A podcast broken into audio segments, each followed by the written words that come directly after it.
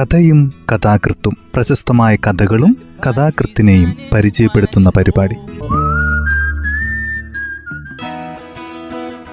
തയ്യാറാക്കിയത് Joseph Pallath H ശബ്ദസഹായം Smitha Johnson. കഥയും കഥാകൃത്തും എന്ന ഈ പരിപാടിയിൽ ഇന്ന് പി വത്സലയുടെ കയം എന്ന ചെറുകഥയാണ് പരിചയപ്പെടുത്തുന്നത്. വയനാടൻ മണ്ണിന്റെ കരുത്തും കാന്തിയും ഹൃദ്യസ്ഥമാക്കിയ കഥാകാരിയാണ് പി വത്സല. വിസ്തൃതിയും വൈവിധ്യമാർന്നതുമാണ് അവരുടെ കഥാലോകം. ജീവിതത്തിന്റെ പരുക്കൻ യാഥാർത്ഥ്യങ്ങൾ വത്സലയുടെ കഥകൾ അനാവരണം ചെയ്യുന്നു. അതിരുകൾ ഇല്ലാത്തതാണ് വത്സലയുടെ അനുഭവലോകം. കഥ ഇങ്ങനെ ആരംഭിക്കുന്നു. ഉമ്മറത്തമ്മ വല്ലാതെ പരിഭ്രമിച്ചിരുന്നു. സംസാരിക്കുമ്പോൾ ചുണ്ടുകൾ ചെറുതായി വിറകൊള്ളുന്നു. അവരുടെ വലം കൈയിൽ കാലിയായ ഒരു തണ്ണീർ കിണ്ടി കിണറ്റിനടുത്തു നിന്ന് വരുമ്പോഴത്തെ ഈ പരിഭ്രമം വീട്ടിലുള്ളവരെയും ഇളക്കി. അറ്റവേനലിൽ ആരെങ്കിലും കിണറ്റിൽ ചാടി ചത്തതാവില്ല. വെള്ളം മുട്ടിക്കാൻ ഒരു എലിയോ പല്ലിയോ ഒരു എലിയോ പല്ലിയോ കിണറ്റിൽ വീണാലും മതിയല്ലോ.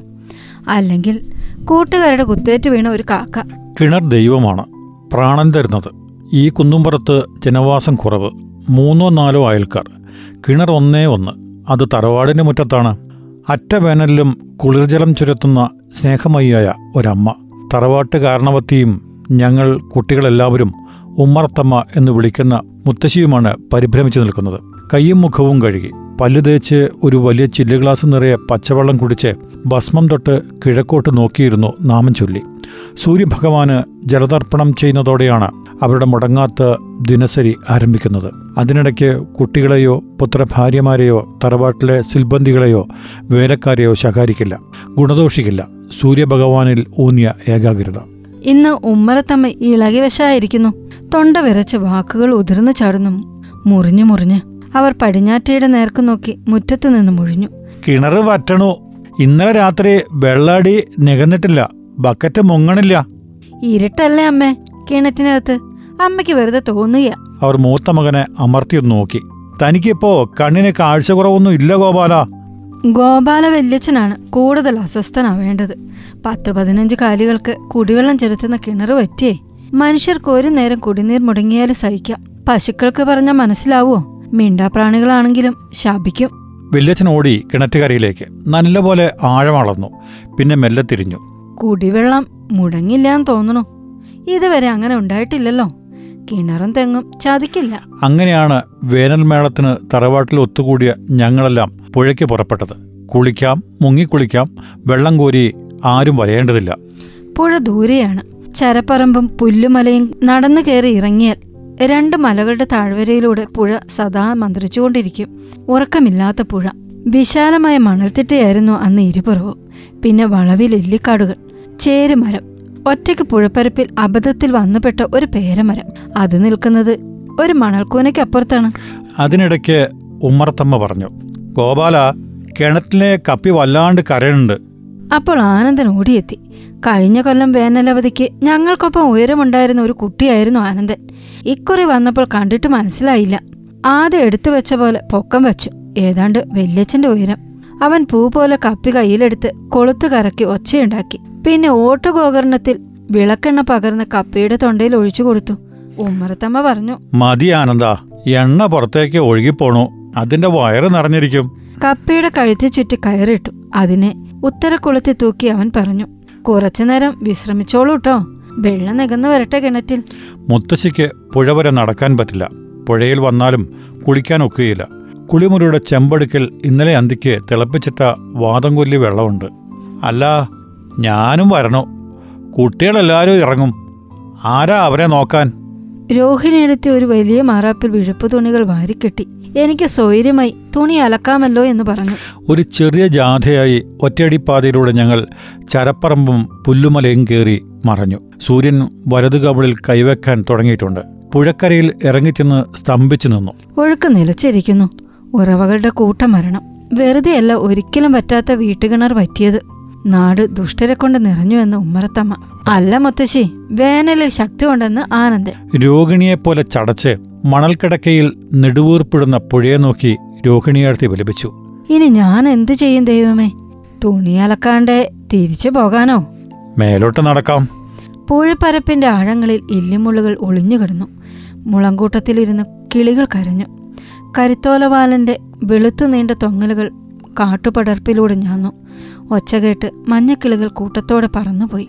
അന്തിയുടെ ഇരുട്ട് ശേഷിക്കുന്ന ചോലക്കൽ കടവ് ഇടതുങ്ങിയ കാട്ടിൽ ചിറകടിക്കുന്ന കുളിർമ ഉയരത്തിൽ നിന്ന് ചെത്തിയിറക്കിയ കടവിലേക്ക് നോക്കി ഒരു സ്ത്രീ ചോദിച്ചു വെള്ളമെല്ലാം വറ്റിയല്ലേ ചിരിതയമ്മേ?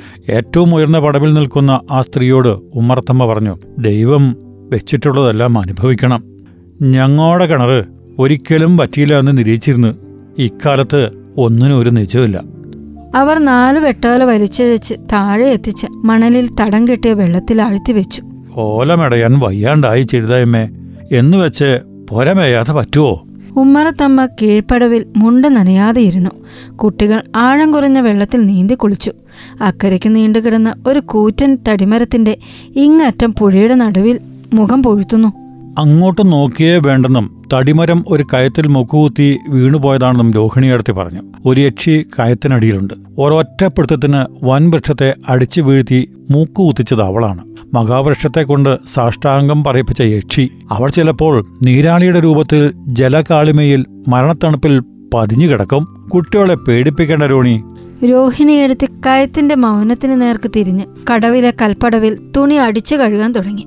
കുട്ടികളുടെ കളിയും കുളിയും കണ്ട് കല്ലിന്മേലിരുന്ന ഉമ്മറത്തമ്മയെ തടവൃക്ഷങ്ങൾ വീശിയുറക്കി കുട്ടികൾ കുളി കഴിയുന്ന മുറിക്ക് ഊരിയെറിഞ്ഞ നനഞ്ഞ വസ്ത്രങ്ങൾ പിടിച്ചെടുത്ത് രോഹിണിയെടുത്തി തുണി അലക്കി. പിന്നെ നിവർന്നു നിന്ന് ഒച്ചയിട്ടു കേറിപ്പോയെല്ലാരും കടവിലേക്ക്.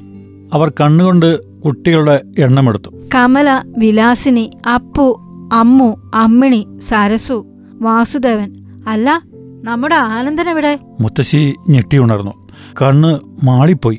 ഇന്നലെ രാത്രി മഴക്കാർ മുടി ഉഷ്ണിച്ചിട്ട് ഒരു പോളെ കണ്ണടച്ചിട്ടില്ല. അതിന് മുത്തശ്ശി ഇന്നലെ കോലായ്മലല്ലേ കിടന്നത്? ബാക്കിയുള്ളവർ വാഴക്കുല പുക വെച്ച പോലെ അകത്ത് കിടന്ന് വേവുക.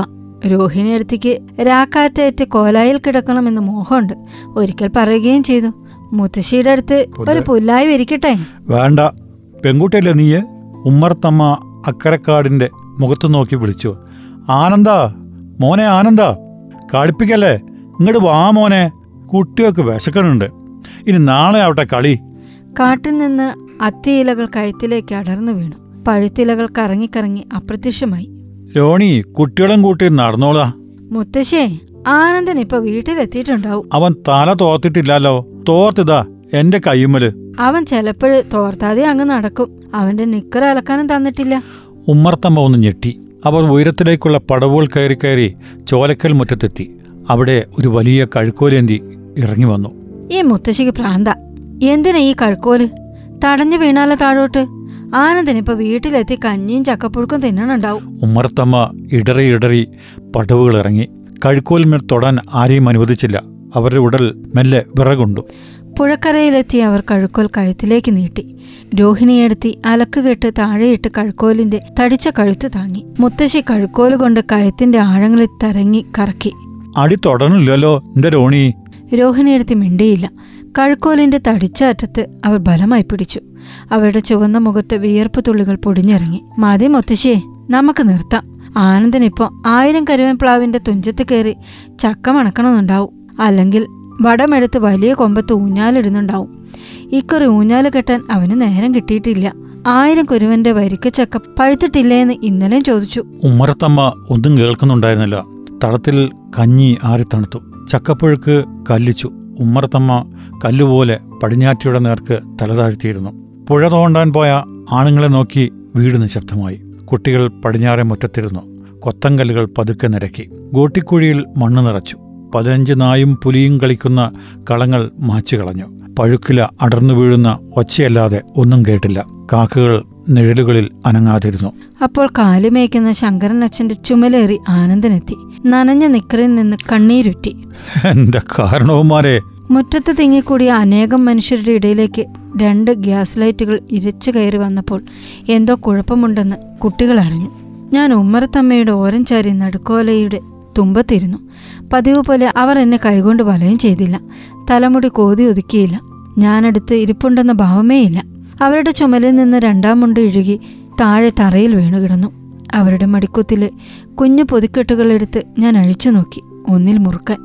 മറ്റതിൽ കുളി കഴിഞ്ഞ് തലയെ തിരുമ്മുന്ന പൊടി. രാസനാദിപ്പൊടി ആനന്ദനെ എന്നല്ല ആരെയും ഇന്ന് പൊടി തിരുമിപ്പിച്ചില്ല എന്ന് ഞാൻ ഓർത്തു. ഉമ്മർത്തമ്മയുടെ ഒട്ടിയ വയറ്. അവയ്ക്കിടയിൽ മുഖമവർത്തി ഞാൻ തേങ്ങി. ഒരനക്കവുമില്ല അവർക്ക്. ഞാൻ പയ്യെ എണീറ്റു. അടുക്കളത്തളത്തിലേക്ക് നടന്നു. രോഹിണിയടത്തി വരണ്ട തേങ്ങയും ചക്കയും അലവലാദികളും കൂട്ടിയിട്ട് ഒരു മൂലക്കിരുന്ന് കാലുകൾക്കിടയിൽ മുഖം പൂഴ്ത്തി. അവർ മുഖമുയർത്തിയില്ല. ഒരു വാക്കും ഉരിയാടിയില്ല ഈ വീട്ടിലുള്ളവരുടെ ഒച്ചയും അനക്കവും വാരിയെടുത്ത് ആനന്ദിനിപ്പോൾ കോലായിൽ മലർന്നു കിടക്കുകയാണ്. തലക്കിൽ വിളക്ക് എരിയുന്നു. അവന്റെ ഉടലിലെ നനഞ്ഞ നിക്കർ മാറ്റി ആരോ ഒരു വെളുത്ത തുണിയാൽ മൂടിയിട്ടുണ്ട്. ആ കിടപ്പിൽ നിന്ന് കിഴക്കേ കണ്ടത്തിലെ പ്ലാവിന്റെ തുഞ്ചത്ത് അവൻ എന്തോ അന്വേഷിക്കുകയാണെന്ന് എനിക്ക് തോന്നി. ഇന്ന് ഉച്ച തിരിഞ്ഞ് തീർച്ചയായും വലിയൊരു ഊഞ്ഞാൽ കെട്ടിത്തരാമെന്ന് ആനന്ദം പറഞ്ഞിരുന്നു. നീണ്ടു നിവർന്ന് കിടക്കുന്ന ആനന്ദിനിപ്പോ എന്ത് വലിപ്പം. അവൻ കുട്ടികളെ വിട്ട് മുതിർന്നവരുടെ കൂട്ടത്തിൽ ചേർന്നെന്ന് എനിക്ക് തോന്നി. ഇനി ഞങ്ങളുടെ കൂടെ പതിനഞ്ച് നായും പുലിയും കളിക്കുകയുണ്ടാവില്ല. ചെസ് കളിക്കുകയില്ല. ഒഴിവുകാലം കഴിഞ്ഞാൽ അവൻ പട്ടണത്തിലെ കോളേജിൽ പഠിക്കാൻ പോകും. അപ്പു എന്റെ അടുത്ത് മുട്ടുകുത്തിയിരുന്നു പറഞ്ഞു ആനന്ദേട്ടൻ മരിച്ചു. ഞാൻ ഞെട്ടി എഴുന്നേറ്റു. ആര് പറഞ്ഞു? ആരെങ്കിലും പറയണോ? കണ്ടൂടെ. ആ നിമിഷം ഞാൻ ഉമ്മറത്തേക്കോടി. ഓട്ടത്തിനിടയിൽ ഉമ്മറപ്പടി തടഞ്ഞ് പാവാടത്തുമ്പ് കാലിൽ കുരുങ്ങി. ആരുടെയോ കൈകൾ എന്നെ ഉമ്മറത്തമ്മയുടെ അടുത്തെത്തിച്ചു. ഇപ്പോൾ അവർ ആനന്ദന്റെ തലയ്ക്കൽ കത്തുന്ന നിലവിളക്ക് നോക്കിയിരിപ്പാണ്. രണ്ട് നിലവിളക്കുകളിലെ തിരികൾ അവരുടെ കണ്ണുകളിൽ കത്തിക്കാളുന്നു. രണ്ട് നീർച്ചാലുകൾ വിളക്കണ്ണ പോലെ കീഴോട്ട്. കുഞ്ഞു തലയണകളെ നനച്ച് മടിയിലേക്ക്. മടിയിൽ ചുരുട്ടിപ്പിടിച്ച കൈകളിലെ ഞരമ്പുകൾ നനവേറ്റ് മിന്നുന്നു. ഇനി എടുക്കാം. പെറ്റ തള്ളയപ്പം മനസ്സിൽ തീയിട്ട് കാത്തിരിപ്പാണ്. ആരോ പറഞ്ഞു. ആകെ ഒരനക്കം ഒരു മഞ്ചം മുറ്റത്ത്. ആനന്ദനിപ്പം മുറ്റത്തെ മഞ്ചത്തിൽ വെള്ള പുതച്ച് തലയ്ക്കും കാൽക്കലും രണ്ട് ഗ്യാസ് ലൈറ്റുകൾ ഉമ്മറത്ത് അനാഥമായ നിലവിളക്കുകൾ. എടുക്കും മുമ്പ് ഉമ്മറത്തമ്മ ഒരിക്കൽ കൂടി കണ്ടോട്ടെ. അവർ ചാടി എണീറ്റു. രണ്ടാം മുണ്ട് തറയിൽ വീണ് ചുരുണ്ടു. ഉടുമുണ്ടിന്റെ കുത്ത് ആരോ ഉറപ്പിച്ചു കൊടുത്തു. ഒന്നരയുടെ തുമ്പ് ഇഴച്ച് അരിച്ചു നീങ്ങിയ അവർക്ക് വേണ്ടി ആനന്ദന്റെ മുഖം നീക്കി. ഞാനും വരണു. എന്റെ കുട്ടിയെ നിന്റെ കൂടെ. അരുത് ഈ രാത്രി ഒരുപാട് ദൂരം നടക്കാൻ പറ്റില്ല മുത്തശ്ശിക്ക്. വാക്കുകൾ ഇരുട്ടിൽ മാഞ്ഞുപോയി. മുന്നിരുട്ട് തളർന്നു വീണ ഇടവഴിയിലൂടെ ആനന്ദൻ മറ്റുള്ളവരുടെ ചുമലിലേറ്റിയ മഞ്ചത്തിൽ മൂടിപ്പൊതച്ച് കിടന്നുറങ്ങുന്നു. നീങ്ങുന്നു. കൺവട്ടത്ത് ഇപ്പോൾ ഗ്യാസ് ലൈറ്റുകൾ മരക്കൊമ്പുകളിൽ അവശേഷിപ്പിച്ച വെളിച്ചം മാത്രം. പിന്നെ അതും മാഞ്ഞു. എന്താണ് കമലെ നീ ചിന്തിക്കുന്നത്? ആരുടെയോ കൈ എന്നെ കുലുക്കി വിളിക്കുന്നു. മുമ്പിൽ വിടർന്ന പത്രത്താളിൽ ആനന്ദന്റെ അമ്മയുടെ പുഞ്ചിരിക്കുന്ന മുഖം. ഞാനും പോണു അവന്റെ അടുത്തേക്ക്. നാട്ടിലായിരുന്നെങ്കിൽ നമുക്ക് പോകാമായിരുന്നു കമലേ. എങ്ങോട്ട്? ആനന്ദന്റെ വീട്ടിലേക്ക്. അവിടെ ആരാ ഉള്ളത്? അവരെല്ലാവരും ഇപ്പോ എന്റെ മനസ്സിൽ തന്നെയുണ്ട്. എനിക്കിപ്പോ അവരെ തൊടാൻ പറ്റും. ഇവിടം വിട്ടുപോയ എല്ലാവരെയും. കഥ ഇവിടെ അവസാനിക്കുന്നു. പി വത്സല നോവലിസ്റ്റ് കഥാകൃത്ത് അധ്യാപിക എന്നീ നിലകളിൽ പ്രശസ്തിയാണ്. ആയിരത്തി തൊള്ളായിരത്തി മുപ്പത്തിയെട്ടിൽ കോഴിക്കോട് ജനനം. Kunkumam award Abu Dhabi Malayali Samajam award Kerala Sahitya Akademi award Mathrubhumi Padmaprabha പുരസ്കാരം എന്നിവ ലഭിച്ചിട്ടുണ്ട്.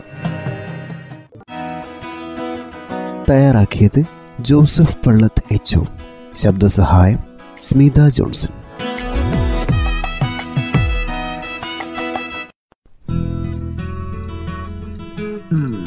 കഥയും കഥാകൃത്തും പ്രശസ്തമായ കഥകളും കഥാകൃത്തിനെയും പരിചയപ്പെടുത്തുന്ന പരിപാടി.